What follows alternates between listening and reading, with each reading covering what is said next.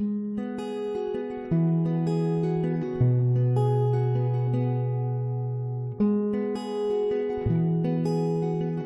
Hope Church.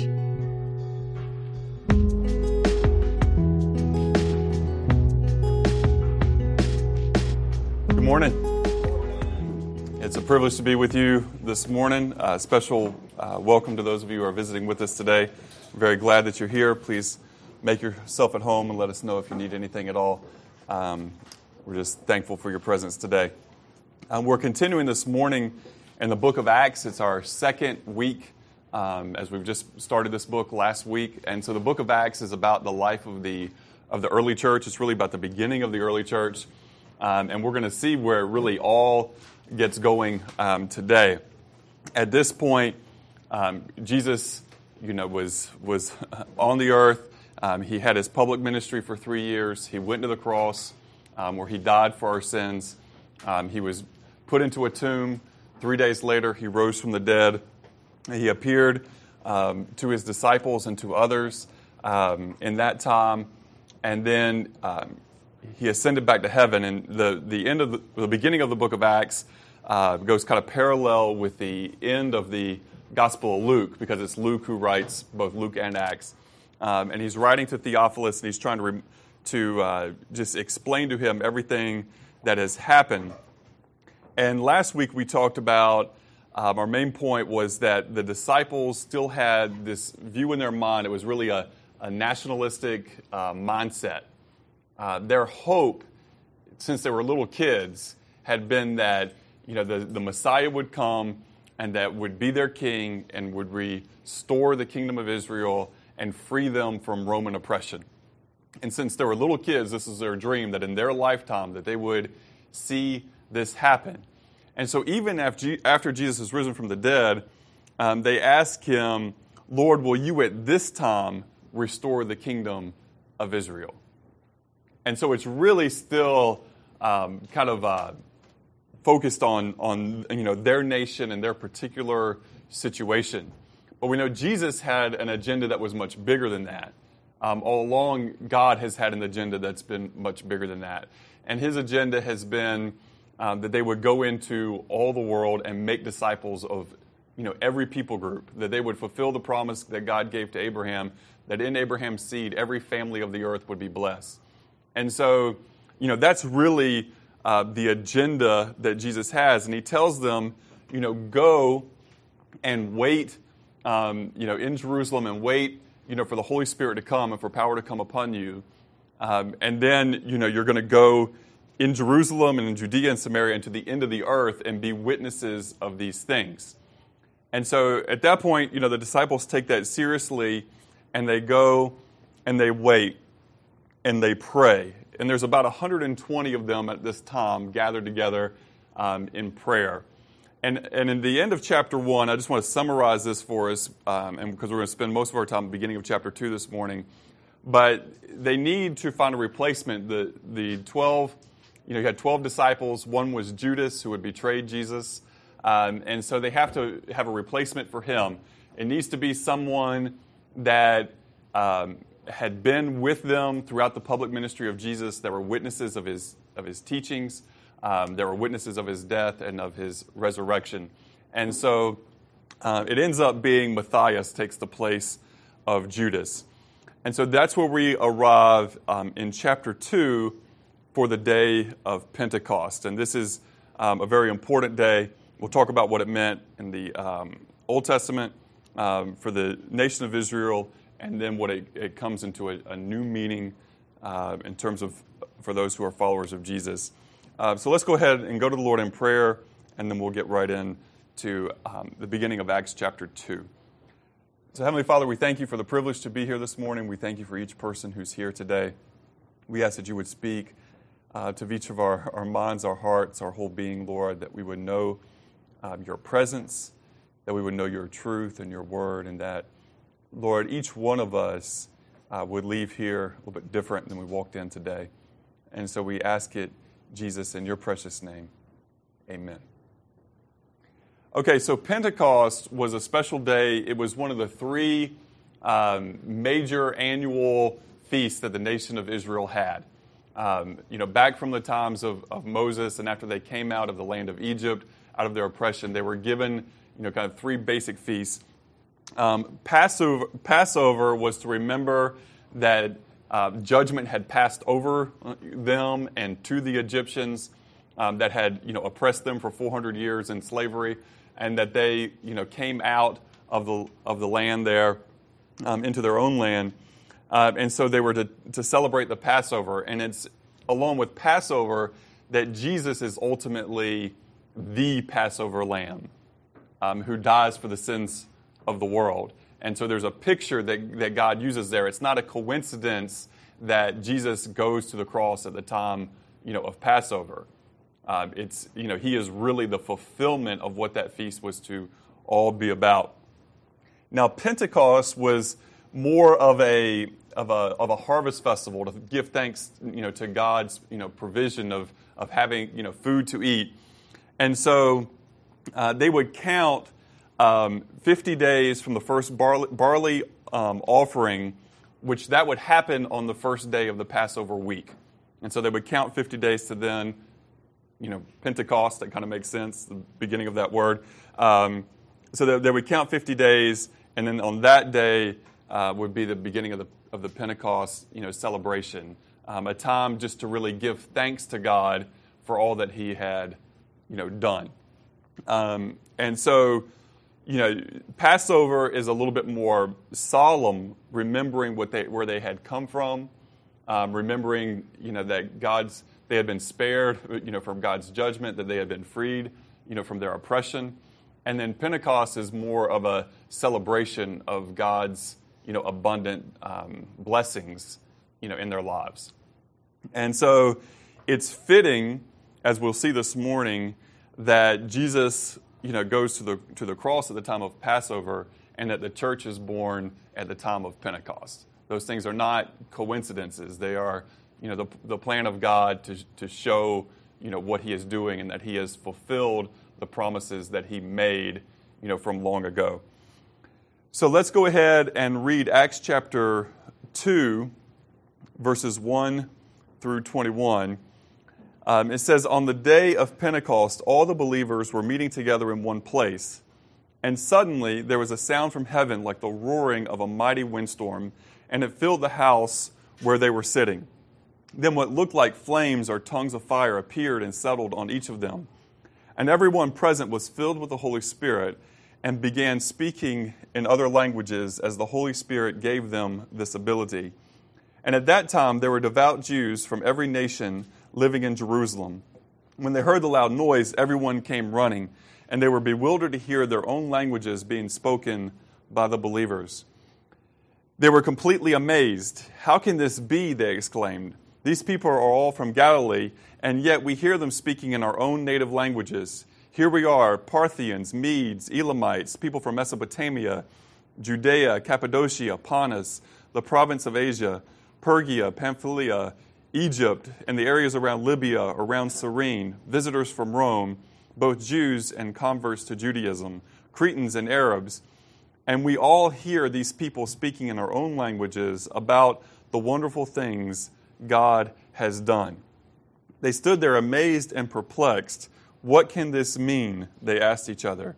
But others in the crowd ridiculed them, saying, They're just drunk, that's all. And then Peter stepped forward with the eleven other apostles and shouted to the crowd, Listen carefully, all of you, fellow Jews and residents of Jerusalem. Make no mistake about this. These people are not drunk, as some of you are assuming.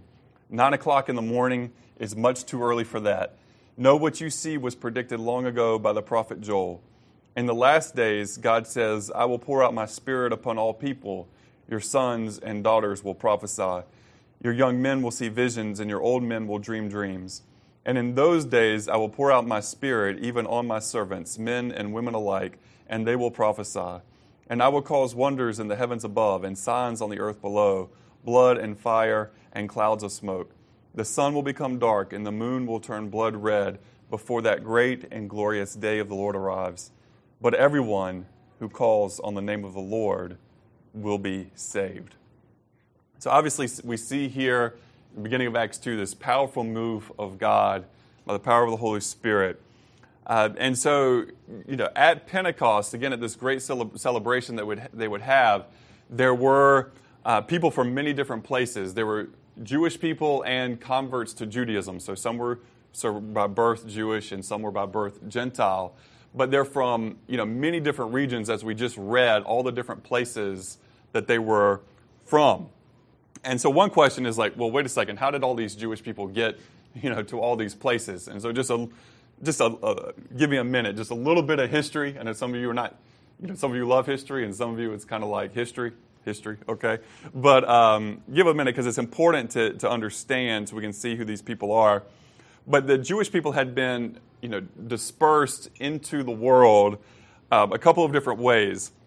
Um, they were different judgments back in the Old Testament, um, you know, because God had promised them, you know, if you follow my commands and are, and are faithful, then it will be well for you in the land. But if you if you disobey, if you go against my ways and you start worshiping other gods, then you know there's going to be judgment.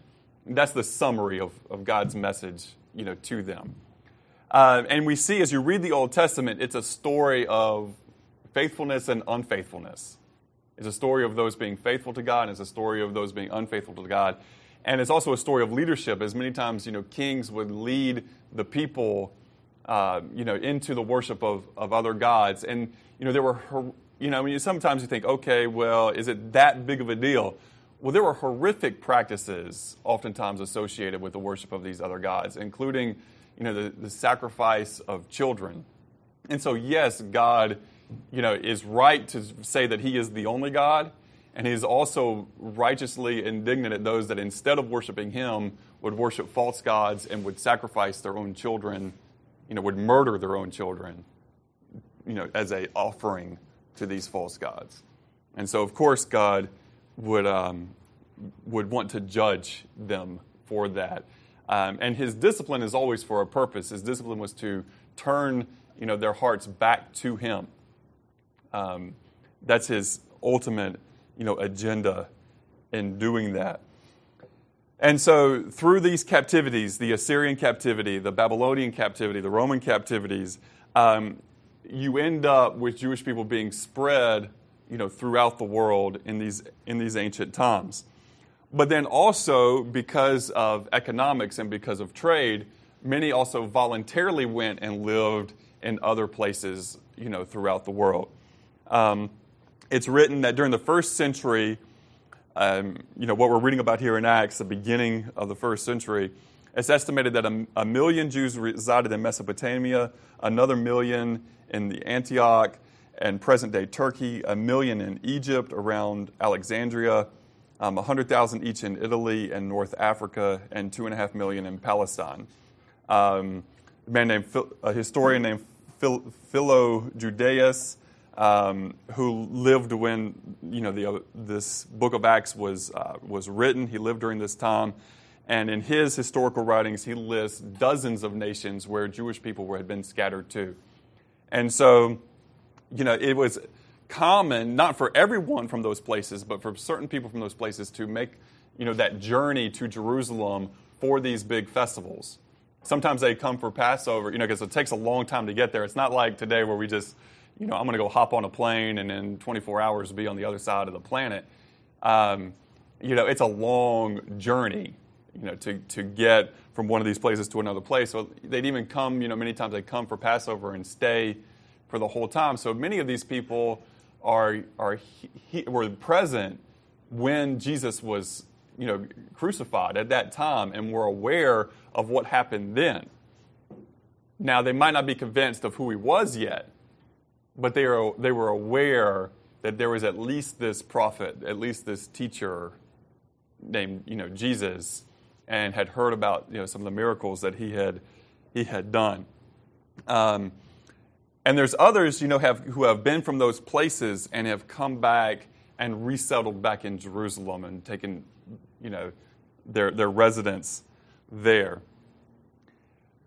We also know that Jewish people um, in these Gentile cultures were largely able to maintain their own culture. Most of the Jewish people wanted to maintain um, the continuous teachings of the law of the Old Testament, and so they would build synagogues and they would have a you know their place where they would go and they would have teaching and receive teaching um, in these in these times. Now, what that meant is that you know, and this is historically true, that whenever things did not go well in a particular nation, they were easy targets because they were distinct from the rest of the culture that they were in. And we see that even in, you know, that's been true in modern times. You know, Hitler blamed the Jewish people for the, for the economic woes of Germany. At the same time, in this country, Henry Ford was blaming the Jewish people for the economic woes in America. Um, he actually wrote a series of pamphlets um, that claimed that the international Jew was the world's biggest problem. He was anti-Semitic, you know, to the core. Um, so we, you know, we can be thankful that he created the um, assembly line and you know all that. But when it came down to his heart and what he believed about people, there was some vile, you know, wickedness, you know, within. Um, and you know, Hitler was actually a big fan of Henry Ford. Just throwing that out there. I'm not saying you shouldn't drive a Ford. I'm just saying what we're saying. You know, here in terms of his, know your history. Our history is important. You know, it's important what we believe and what we, you know, what, what ideas um, are being believed in the marketplace of ideas and what's being held on to. It's important that we understand our, our history so that we can, it also helps us not to fall into the same traps as people, you know, in the past you know, we should learn, even as we've talked about last week, about the, disciple, the early disciples and their struggle overcoming their nationalistic tendencies, that we are prone in our nation at this time to have the same type of struggles. And you find, you know, people who are, who are Christians that are often divided, I'm using that term very loosely, but are often divided between their allegiance to Jesus and their political allegiances well, ultimately, you can only have one king. That's really the message of the Bible. Is ultimately, you can only have one king. And who is your king? Who is the one that you submit to and that you are subservient to in your life? You only have one king in your life. It's either you or some king of a country or president of a nation. It's someone or something, even if it's yourself, or it's Jesus. That's the ultimate message that it comes down to. But we need to be aware of these, these things and these problems. But what we come to now, in the, back in, in Acts 2 at this time of Pentecost, that you know, we need to un- we need to understand also the the cultural differences and expectations. You know, at this time, many Jewish people would have spoken at least two languages and often multiple languages. You know, and and we're, we're kind of a rare culture where it's common for people to only speak one language. That's, you know, that's um, not exactly normal in our world today, but to us it's normal. You know, somebody can, you know, speak more than one language. We're like, wow, that's, that's awesome. You know, and you know, that's really cool that you can do that, but most people can't do that. Um, but in this time, the average Jewish person would have known their everyday Hebrew um, you know, which is Aramaic. So they would have known Aramaic. They would have known the Greek language, which was the dominant language in the world. It was like English is. So they would have known the Greek language. And then if they were, grew up in one of these other places, they would have known at least one other local language. So the, the average, you know, Hebrew person that's an international Hebrew person probably knew three languages. Now, in some places, the um, they were called the Hellenistic Jewish people. They adopted more the Greek way and cultures, and they they dropped the Hebrew and just stuck with you know the Greek. And, and you find that today sometimes too. You know, people will move to a language in their children. They won't pass on the language to their children. They want their children just to know the language of the land you know that they're living in. And so there were a segment of people that had that mentality. And that's why the Old Testament scripture, scriptures were translated from Hebrew into Greek uh, known as the Septuagint. Um, and so that's why that came, that's how that came about to be, because they needed, and we'll see this happen later in the book of Acts too, that there are some who, who only spoke, some Jewish people only spoke Greek, they didn't speak the Hebrew, and so they needed that in order to have the Word of God in their, their own language. So that's the scene here, is you have these people who, speak all these different languages. Now, the Galileans, which are the first disciples of Jesus, most of them were from Galilee. And so they would have spoken their Aramaic and they probably also spoken Greek. So they were bilingual, but they didn't know, you know, all the different languages from these other parts um, of, of the planet that were there in Jerusalem at this time for this Pentecost celebration. So remember this it's Jesus who gave his mission to the disciples to be his witnesses in all places, beginning in Jerusalem. And it's the Holy Spirit who came upon the first disciples in great power in order to begin the fulfillment of his mission. So, what's the lesson there? Basically, the lesson is if God gives his people something to do, he's also going to give them the means by which to do it. If God's going to give his people something to do, he's going to give them the means by which to do it. God's not going to say, I want you to do this, and not give you the power and ability and the resources that are necessary in order to do it. Now, his way may be different than our way. You know, most of we might have come here and started, you know, language schools. You know, and it's going to be a couple decade long process to learn how to do this. In this time, in this setting, God doesn't do that. He, he's going to do something, you know, radical because this mission has to have legs and has to go and go out into all the world. So we see, you know, back in verse 1, just setting that scene, the, the disciples are all together in one place. So we, we know that that number is around 120 people. Um, the first disciples, Mary, the mother of, of Jesus, the other um, leading women and other men um, who were followers of Jesus, um, more than just the, the 12. And then in verse 2 and 3, it says, But suddenly, you know, they had been prepared through prayer, but then suddenly there was a sound like the roaring of a mighty windstorm. There's a, a wind, a spirit, a breath that is at play there. And it reminds us back to Genesis chapter 2 when God breathed life into Adam. That here, God is going to breathe life into the beginning of this new thing called the church. That, that God's, it's God who starts it, it's God who initiates it and breathes life into it. And then it says, flames or tongues of fire appeared and settled on them. And that reminds us back to the Old Testament. Again, the, the Hebrews coming out of their 400 years of oppression in Egypt. And it says that there was um, that, that God's presence was in the pillar of the cloud by day and the pillar of fire, pillar of fire by night, and it led them as they as they went. But now God's presence is coming and resting on them. And so these are real, you know, physical events, but the purpose was to empower them to a greater spiritual reality. What's being also communicated there is that, you know, God doesn't need a temple to live in. But God come, comes and, and lives and resides, you know, with his people and within his people. Um, and, and last week we made a, we wanted to make a distinction. It's important to make this distinction when it comes to the Spirit of God. What's normal when a person believes in Jesus is they receive the Spirit of God as a guarantee, as a seal, you know, on them, as a promise that they are secure and safe in God's family, and their eternity is secure in God's hands, not their hands, but God's hands. So, and and that is different, though. That is separate from what we see throughout the scriptures about a filling of the Holy Spirit.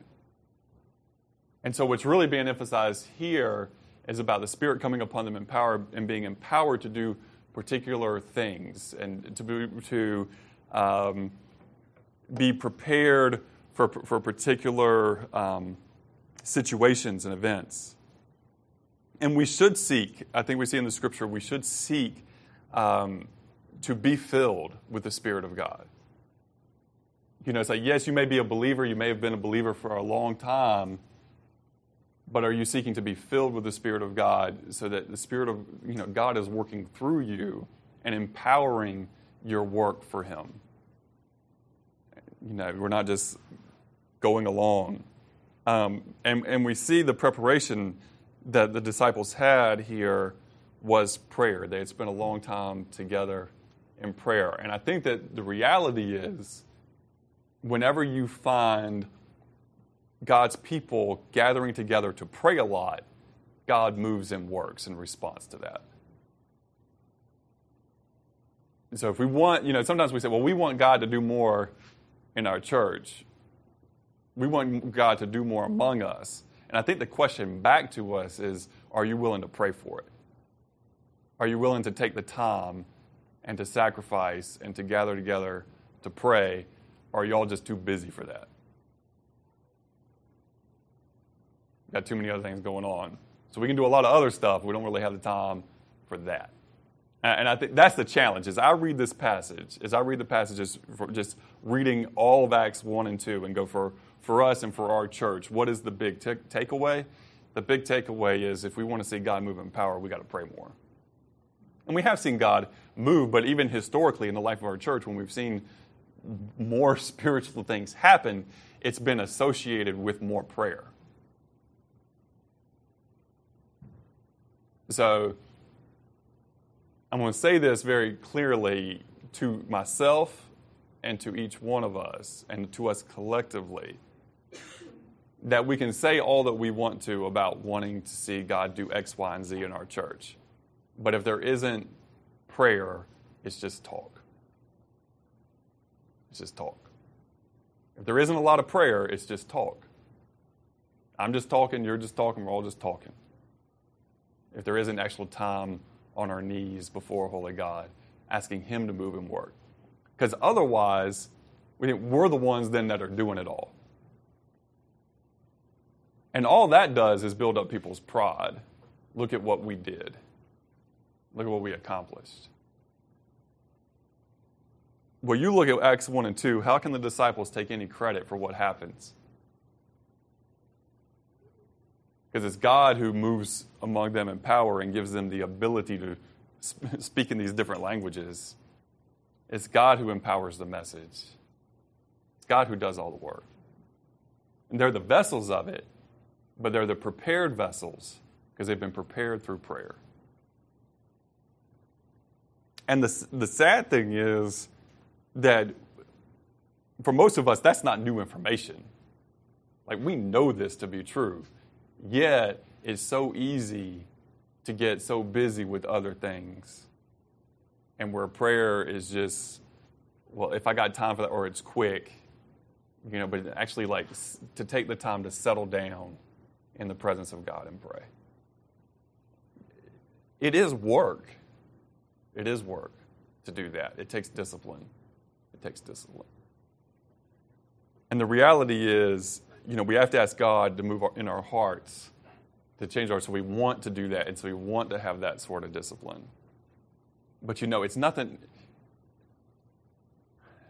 You can fake a lot of things in your in our, in our lives. We can fake a lot of things in the church. You can fake a lot of things. But you, you, you know, you really can't fake discipline. You can't take. You can't fake the time spent in prayer. And a true move of God is a real move of God.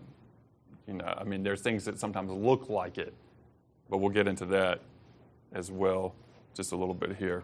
But we want to move on. So, there, it says, verse 4 And everyone present was filled with the Holy Spirit and began speaking um, in other languages as the Holy Spirit gave, this, gave them this ability. Your version may read speaking tongues. Um, but in the context, I think this is an accurate translation using New Living Translation this morning. But I think that's an accurate translation because in the context, we clearly see that these were other languages, the local native languages of the people, you know, from these from these areas. Um, it's real, real languages, uh, and so that's uh, that's powerful. And, and there's going to be a tremendous advantage you know, just kind of as we look at the, the book of Acts, that eventually persecution is going to come, and many of the followers of Jesus in Jerusalem are going to get scattered. Many of them are going to go back to these local places to where they have connections, where they used to live, or where they just came that they were visiting, and now they stayed for a while because of everything that happened here that has changed their lives, and they've learned from the apostles. Um, but when they go back, that's actually going to, it's just a, a huge advantage Because now you have all these different people who speak all these different languages able to go back and to share what happened, what they witnessed. Um, and that's, that's powerful. So God gives them the ability to speak, um, speak these languages. And, you know, there's, um, there's some accusation that comes across there. And it's Peter that's going to be the one to address in verse 14 you know, Peter's the one that addresses the accusation that's given in verse 13, saying, others mock, saying they are, they are filled with new wine, or, you know, they're drunk. And, you know, it's kind of, it, there's a couple things I want us to grab here, but one is just that, that Peter is the one who ends up giving this message. And that's really powerful because if you remember, as you know, from our study through Luke and in the other Gospels, you know, what did, what did Peter do the night that Jesus was betrayed? And that his trial began, what did, what did Peter do? Well, he denied that he even knew who Jesus was. He totally denied his Savior, the one that he said, you know, Jesus is the Christ, that he is the King.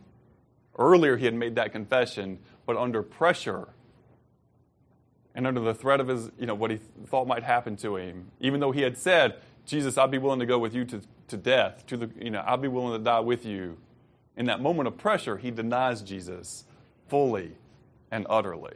You're not going to find a stronger denial. I mean, he curses his denial. I mean, he curses in his denial. And yet, Jesus restored him. And then is going to use him to be the one who gives a message. And so sometimes people will say, you know, that if a follower of Jesus will say, you know, I, I failed my Lord. I, I didn't, there was a test and I failed it. I didn't pass it. I failed it. And they will think that God cannot use their life now, that it's, they've ruined anything good God could do with their life moving forward. And I, I would just want us to remind us this morning that the life of Peter and Jesus' interaction with Peter says no says that's not true, that that's a lie from the pit of hell, and that you can be restored and useful in God's work. With Peter, though, there was, you know, there is an obvious, there was confession in his life. There was an asking of forgiveness. There was a restore process, you know, that happened, you know, and that part is necessary because I think there's times when people want, yeah, I sin, but it's all good. And it's like, whoa, whoa, whoa, time out we have to have the restoration process first. We have to have the going to God and, and, and asking for you know, forgiveness and being reconciled. But we see that Jesus' heart and Jesus pursues Peter and seeks his reconciliation. And God always seeks the re- reconciliation of, of his children, of those who are his. He seeks when they fall to reconcile. And so we can give thanks to God this morning because many of us, like Peter, have fallen straight on our faces in the midst of pressure, in the midst of adversity. Um, but God is gracious. And we see, so Peter uses this opportunity, and the Lord empowers him, and he speaks. And he says, You know, these people aren't drunk. It's only nine o'clock in the morning. Like, come on, you know, let, us get with reality. And, and, and the ones that are hearing the Word of God in their own language are going to testify that that's not. But there's others, you know, they want to deny what God is doing. Um, you know, and they and maybe to a few of them it sounded like noise. Um, if I said this morning, Iwan san akin pinoctus totiko ika itotaxin momakitis, you might be like, what? What you talking about? You drunk? you know, but that's Nahuatl um, you know, the, where we work in the mountains in Mexico. That's Nahuatl, that's a Nahuatl language, and I probably just butchered the fool out of that. I'm 99% sure I did. But um, I don't speak it, and um, right now God has not given me the ability to speak that uh, this morning. But, you know, so you can see how there might be some, but when they're hearing and seeing the testimony, and these people are saying, we hear the Word of God in our own languages, and they know these people from their different places. There's also a willful and deliberate lack of faith. There's a willful and deliberate lack of faith.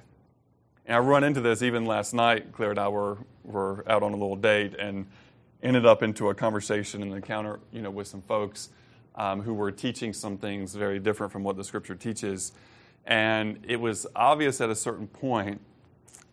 Um, you know, I mean, it was it was amazing, just almost the, the truthfulness that was spoken in answering the question, if you saw from the truth of God's word that this was different than what you were teaching and what you were saying, would you want to know that? Would you believe, want to believe that? And the answer was no. The answer was just no. You know, I wouldn't want to know. I mean, it was shocking in a lot of ways. Um, and so the, that's part of the reality that while many people are going to receive this message, there's a segment that they don't want to know the truth. And even the truth being clearly known to them, there's a denial of it because it's going to cost too much. It's going to change too much in their lives. Going to t- change too much of their traditions and their, their current power structure. And they, they like how their life is now. And so, why change it? So why change it? Well, we would say, well, when you have the power of God and you have the true message of God, well, anything is worth paying the cost to know that. And so Peter states that what they saw was, you know, partial fulfillment of the prophecy given by Joel that in the last days, God says, I will pour out my spirit upon all people your sons and daughters will prophesy, your young men will see visions, and your old men will dream dreams. In those days I will pour out my spirit even among my servants, men and women alike, and they will prophesy. So, this part of the prophecy is fulfilled at Pentecost throughout the early church, and I believe um, even in the church today. And I would, I would argue this morning that wherever there needs to be the witness of Jesus, in a nation, among an ethnic group or a community, um, particularly a first witness of Jesus, that it's often going to be accompanied by you know, some miraculous events um, that we see here in the book of, of Acts. I by no mean, no uh, means I'm a cessationist. Uh, and so when I hear stories about miracles and dreams and visions from my theologically conservative friends who live in places like Iraq and Malaysia and Niger, I'm not surprised by those things. You know, when my I have a good friend, my best friend is is uh, serving God in a, a, a closed country, and it's a very difficult place. And he's there with you know with his his wife, and they're there with, having their language lesson, which is kind of fitting for this morning. They're having this language lesson, and their language teacher says, she says, you know, I had this dream, and she describes the dream and she's perplexed by it. And he runs and grabs his Bible and says, Let me just show you that dream you just had. The dream that you had last night before coming today to our house, that dream is here in the Gospels. Like, not the dream, but the story is here in the Gospels. And they're all shocked. And he's shocked because he was taught that does stuff doesn't happen anymore. that that was back here at the very beginning in the book of Acts, and it doesn't happen anymore was what he was taught, you know, all growing up and in, you know, theolo- theology school and everything. So he's about as shocked as she is. But when you hear these sort of things, you know, I'm, I'm not surprised by that because we see, even in this case, that the speaking of tongues, the speaking of these different languages, it wasn't really necessary in this context to give the message of the gospel. Pretty much everybody there speaks Greek. And Peter, you know, he's going to end up giving this message. We believe he gives this message in Greek. You know, so he can just speak it in Greek and have everybody understand the actual words that he's saying. But 1 Corinthians 14 22 says, So you see then that speaking in tongues is a sign, not for believers, but for unbelievers.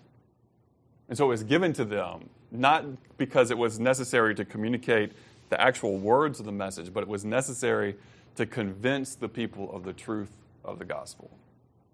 That's why it was necessary, to convince them of the truth of it. It wasn't actually necessary in this context for communication,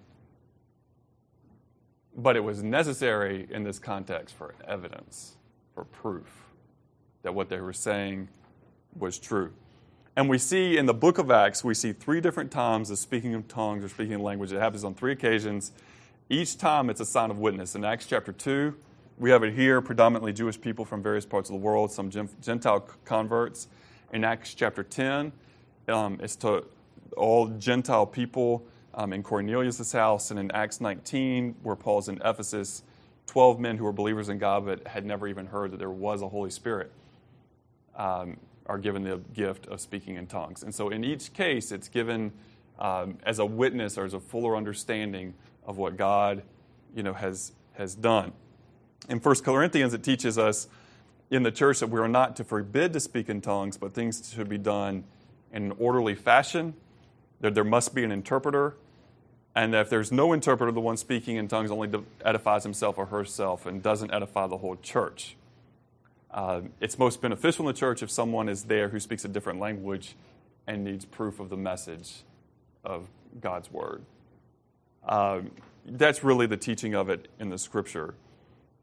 So it's displayed, it's a display of God's power, and, it's, and really what we see in, in here in Acts 2, it's an act of grace.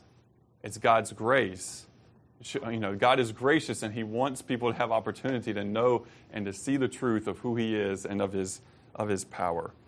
So it's to convince them of the message of the new covenant between God and men that is mediated through Jesus Christ. So we got to have some balance in all this because it's also naive to say that God, um, you know, it's, it's naive on, we have two parts where we can be naive. One is to say, you know, God doesn't do this sort of thing anymore. And so anything like that is false. And it's also naive to say that anything that looks like that is true. Both of those, I think, are naive from a scriptural and experiential point of view. Um, 1 John 4 1 says, Dear friends, do not believe everyone who claims to speak by the Spirit. You must test them to see if the Spirit they have comes from God, for there are many false prophets in the world. Test the spirits. You know, not everything you hear, not everything you see has its origin in in God because Satan has power as well. And his demons, they have power as well. So I'll give just real quick five signs that someone is faking their prophetic claims or miracles. Just got five quick things. One is that what is said is very general, it's not specific. This has happened here at University of Georgia before on campus where you know, to you know, crowds of large numbers of people, large numbers of college students. There's a Matt here, there's a Matt struggling with alcohol. I mean, that sounds specific. But there are a lot of Matts, and you're at a college campus. I'm pretty sure one of them is struggling with the bottle a little bit. You know, or, yeah. or um, there's an there's an Emily there's an Emily, and I think God has called you to work with children in some capacity. There's an Emily. You're, I mean, well, there's a lot of Emilys in the room. I mean, come on. Or God's called somebody. You know, God's called somebody here to be a missionary. Well, you got 500 people. Well, yeah, I would hope so. you know, I mean, I would hope so. So that can happen. Um, when a person gives a prophecy and then the time changes, you know, Jesus is coming back on this date. Oh, that date passes. Whoops. Well, oh, sorry, I read this little thing wrong. We got to adjust the calculation seven more years. Like, come on. I mean, just you can write all that stuff. That's false. That's a false prophet. That's false teaching, false prophet. If a person's greedy, if they demand to know how much each of their followers gives and their income and all of that stuff, that's going to be a false prophet. That's going to be a cult. And pretty much guarantee you that every time. Um, if a person is looking to exploit sexual opportunities, that's a cult, that's a false prophet. That's common. Greed and sexual sin go hand in hand with false prophets. Hand in hand. And, you know, there are abuses, you know, on that level. There's a cult, very popular cult, and it's the saddest thing because the cult is called La Luz del Mundo, which means the light of the world and it's very popular in Mexico and other parts of Latin America. But there's systemic abuse, of, sexual abuse of children, and there's systemic financial abuse of the poor and yet people still sign up for it. And it's incredibly sad because laws are very, very powerful. And when they're told that if they're not in this, if they don't do this, and if they don't obey what the leaders say, that they're going to go to hell, well, that has a very powerful hold on people. Um, and if a person points more than, to themselves than they do to Jesus, that person is usually a false prophet. So, those are kind of five things that you can look at whenever you're like, hey, is this real? Is this not real? Well, you can look to those things. Other part of the prophecy, and I will cause wonders in the heavens above and signs on the earth below, blood and fire and clouds of smoke. The sun will become dark and the moon will turn blood red before that glorious and that great and glorious day of the Lord. Now you'll notice here, Peter does not put a, a timeline on that on those words. On those words. He knows better than that because Jesus already said in Acts 1 7 about you know when it's all going to be done, said and done. He says the Father alone has the authority to set those dates and times, and they are not for you to know. So Peter knows Peter knows better than to try to you know talk about um, the culmination of all things. And that, but he ends with this, and this is hugely important for us this morning, verse 21 But everyone who calls on the name of the Lord will be saved. This is his, you know, we're going to continue this message, the sermon that he gives next week, but here he gives that first great line of hope in his sermon. First great line of hope. But everyone who calls on the name of the Lord will be saved. Everyone who calls on the name of the Lord will be saved. Uh, we go back to Romans chapter 10 the Apostle Paul says in verse 8, and the message is very close at hand. It is on your lips and in your heart. And that message is the very message of, about faith that we preach. If you confess with your mouth that Jesus is Lord and believe in your heart that God raised him from the dead, you will be saved. For it is by believing in your heart that you are made right with God, and it is by confessing with your mouth that you are saved. As the scripture tells us, anyone who trusts in him will never be disgraced. Jew and Gentile are the same in this respect. They have the same Lord who gives generously to all who call on him. For everyone who calls on the name of the Lord will be saved. Hugely powerful, hugely important this morning. This morning, if you are a person who you know intellectually about God, you know intellectually, you know, Jesus, there's a Jesus Christ who, who is the Son of God who died on the cross you know, for our sins and who rose from the dead, and you know those things intellectually in your mind, that you ag- ag- agree with those statements, you have to understand that there's a, another step that's there. And ultimately, it comes down to that belief, you know, in your heart. And certainly, if there's a belief in your, in your heart, there's not going to be a problem confessing it. If it's a true belief in the heart, there's not going to be a problem confessing that with the mouth of, you know, Jesus is my Savior and Jesus is my King.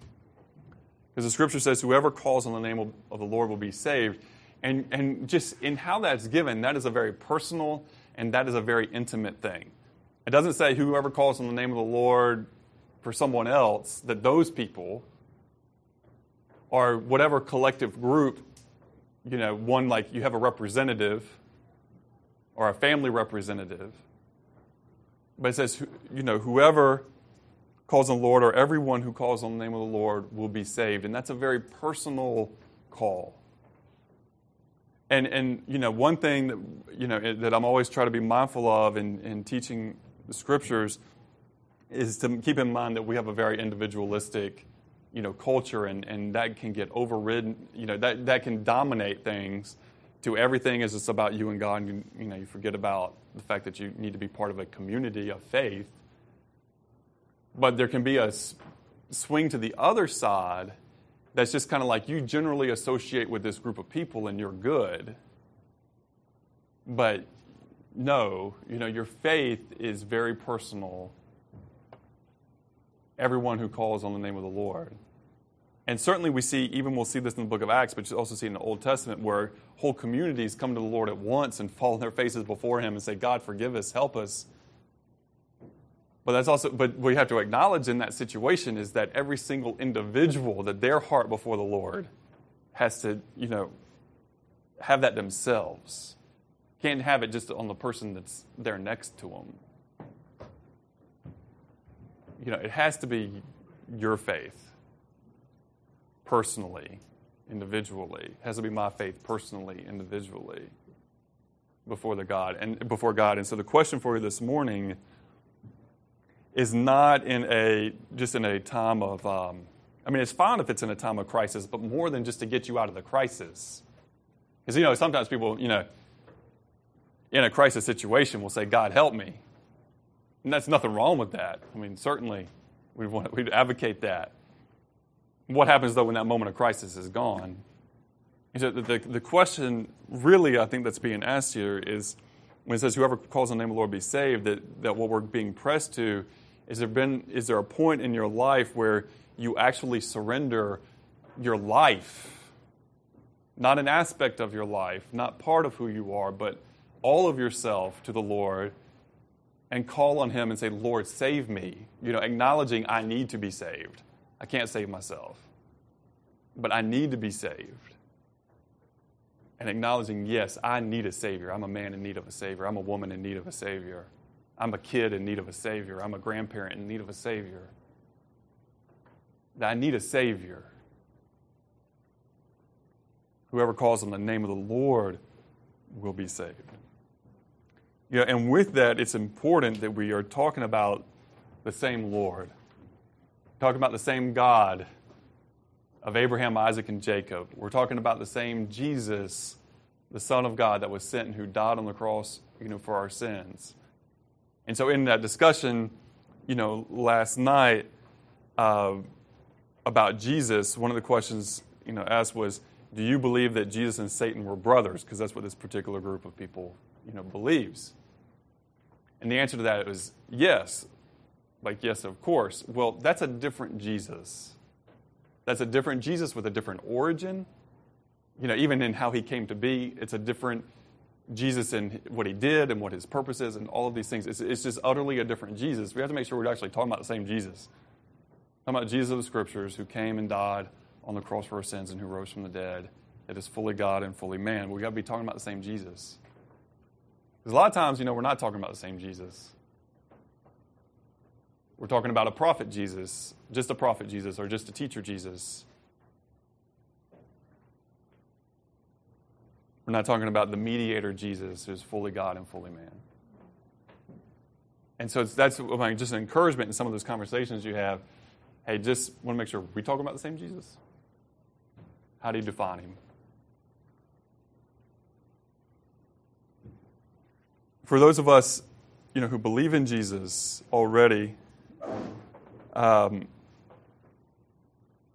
that the birth of the church at Pentecost should set a powerful precedent for the church today, and that we should expect God to work in mighty power in and through His church. We should expect God's work. We have to, again, go back to prayer to be prepared to be a part of that work and to be a vessel for that work. In Ephesians 3 20 and 21, it says, Now all glory to God who is able to do through His mighty power work within us to accomplish infinitely more than we might ask or think. Glory to him in the church and in Christ Jesus through all generations forever and ever. Amen.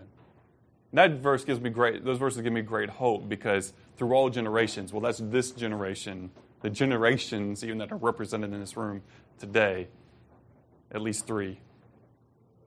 That in, but in every generation, that, that Jesus would be glorified and that he would, that God would do through his mighty power at work in us to accomplish more than we might ask or think. That God's power is available to us today. And I, I just want to free us from that danger of reading Act, the book of Acts and saying, well, that was nice history and it's good to understand where we came from, but not to identify with it in such a way as that we say, yes, Lord, we expect you to work. We're not putting boundaries and boxes and limitations on exactly what that's going to look like. And it doesn't have to look like it did in Acts 2, but we do expect, God, that you will work in your mighty power in us and through us. Is that your expectation? Is that your expectation this morning? That you expect in your life and in the life of our church, God will work in his mighty power in us and through us?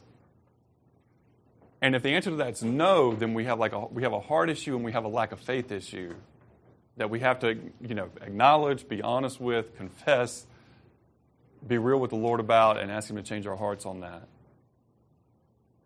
Because the, tr- the truth of the matter is that I'm, you know, I like to call myself a realist. Sometimes I'm more of a pessimist.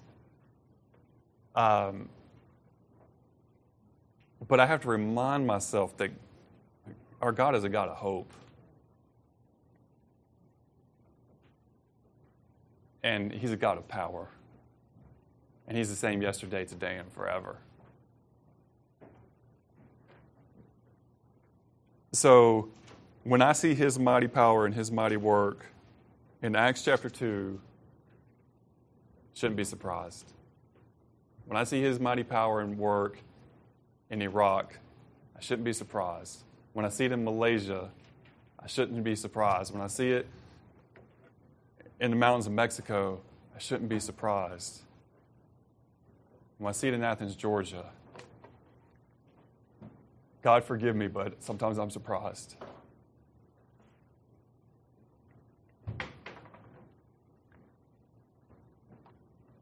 Because it's so easy sometimes to think then and not now, and there and not, but not here.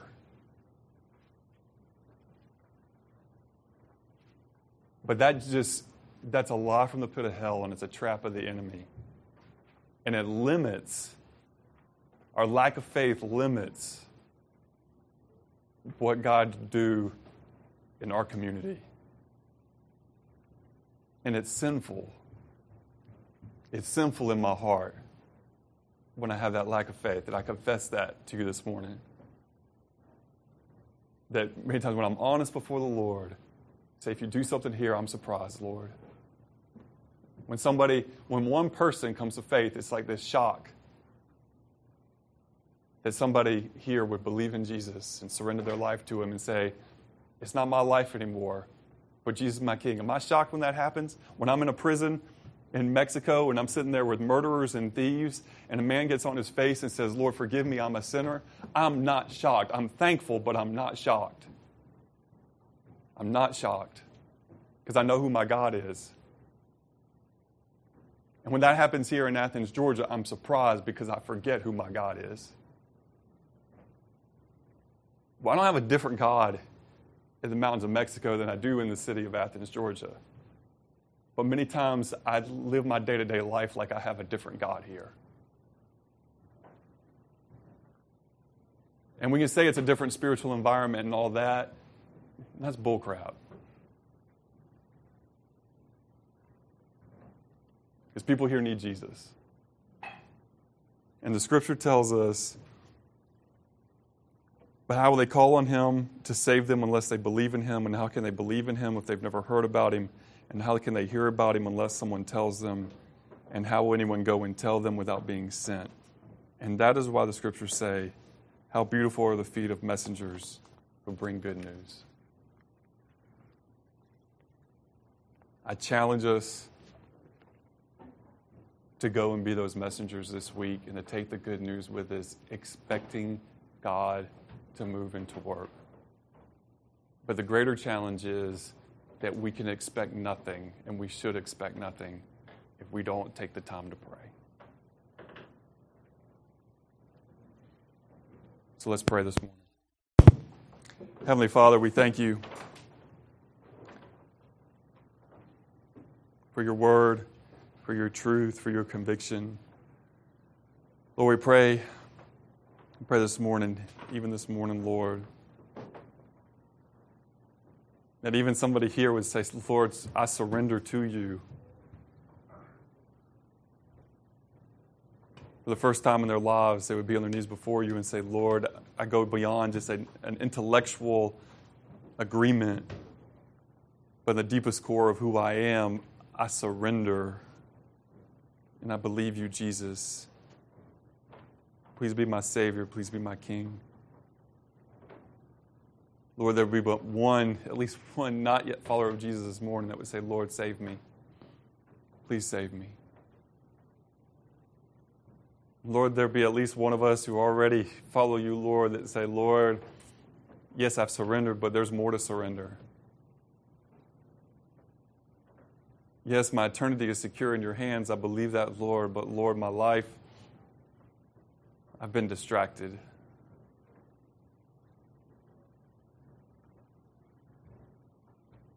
I need more faith. I haven't prayed enough. Lord, help us. Lord, help.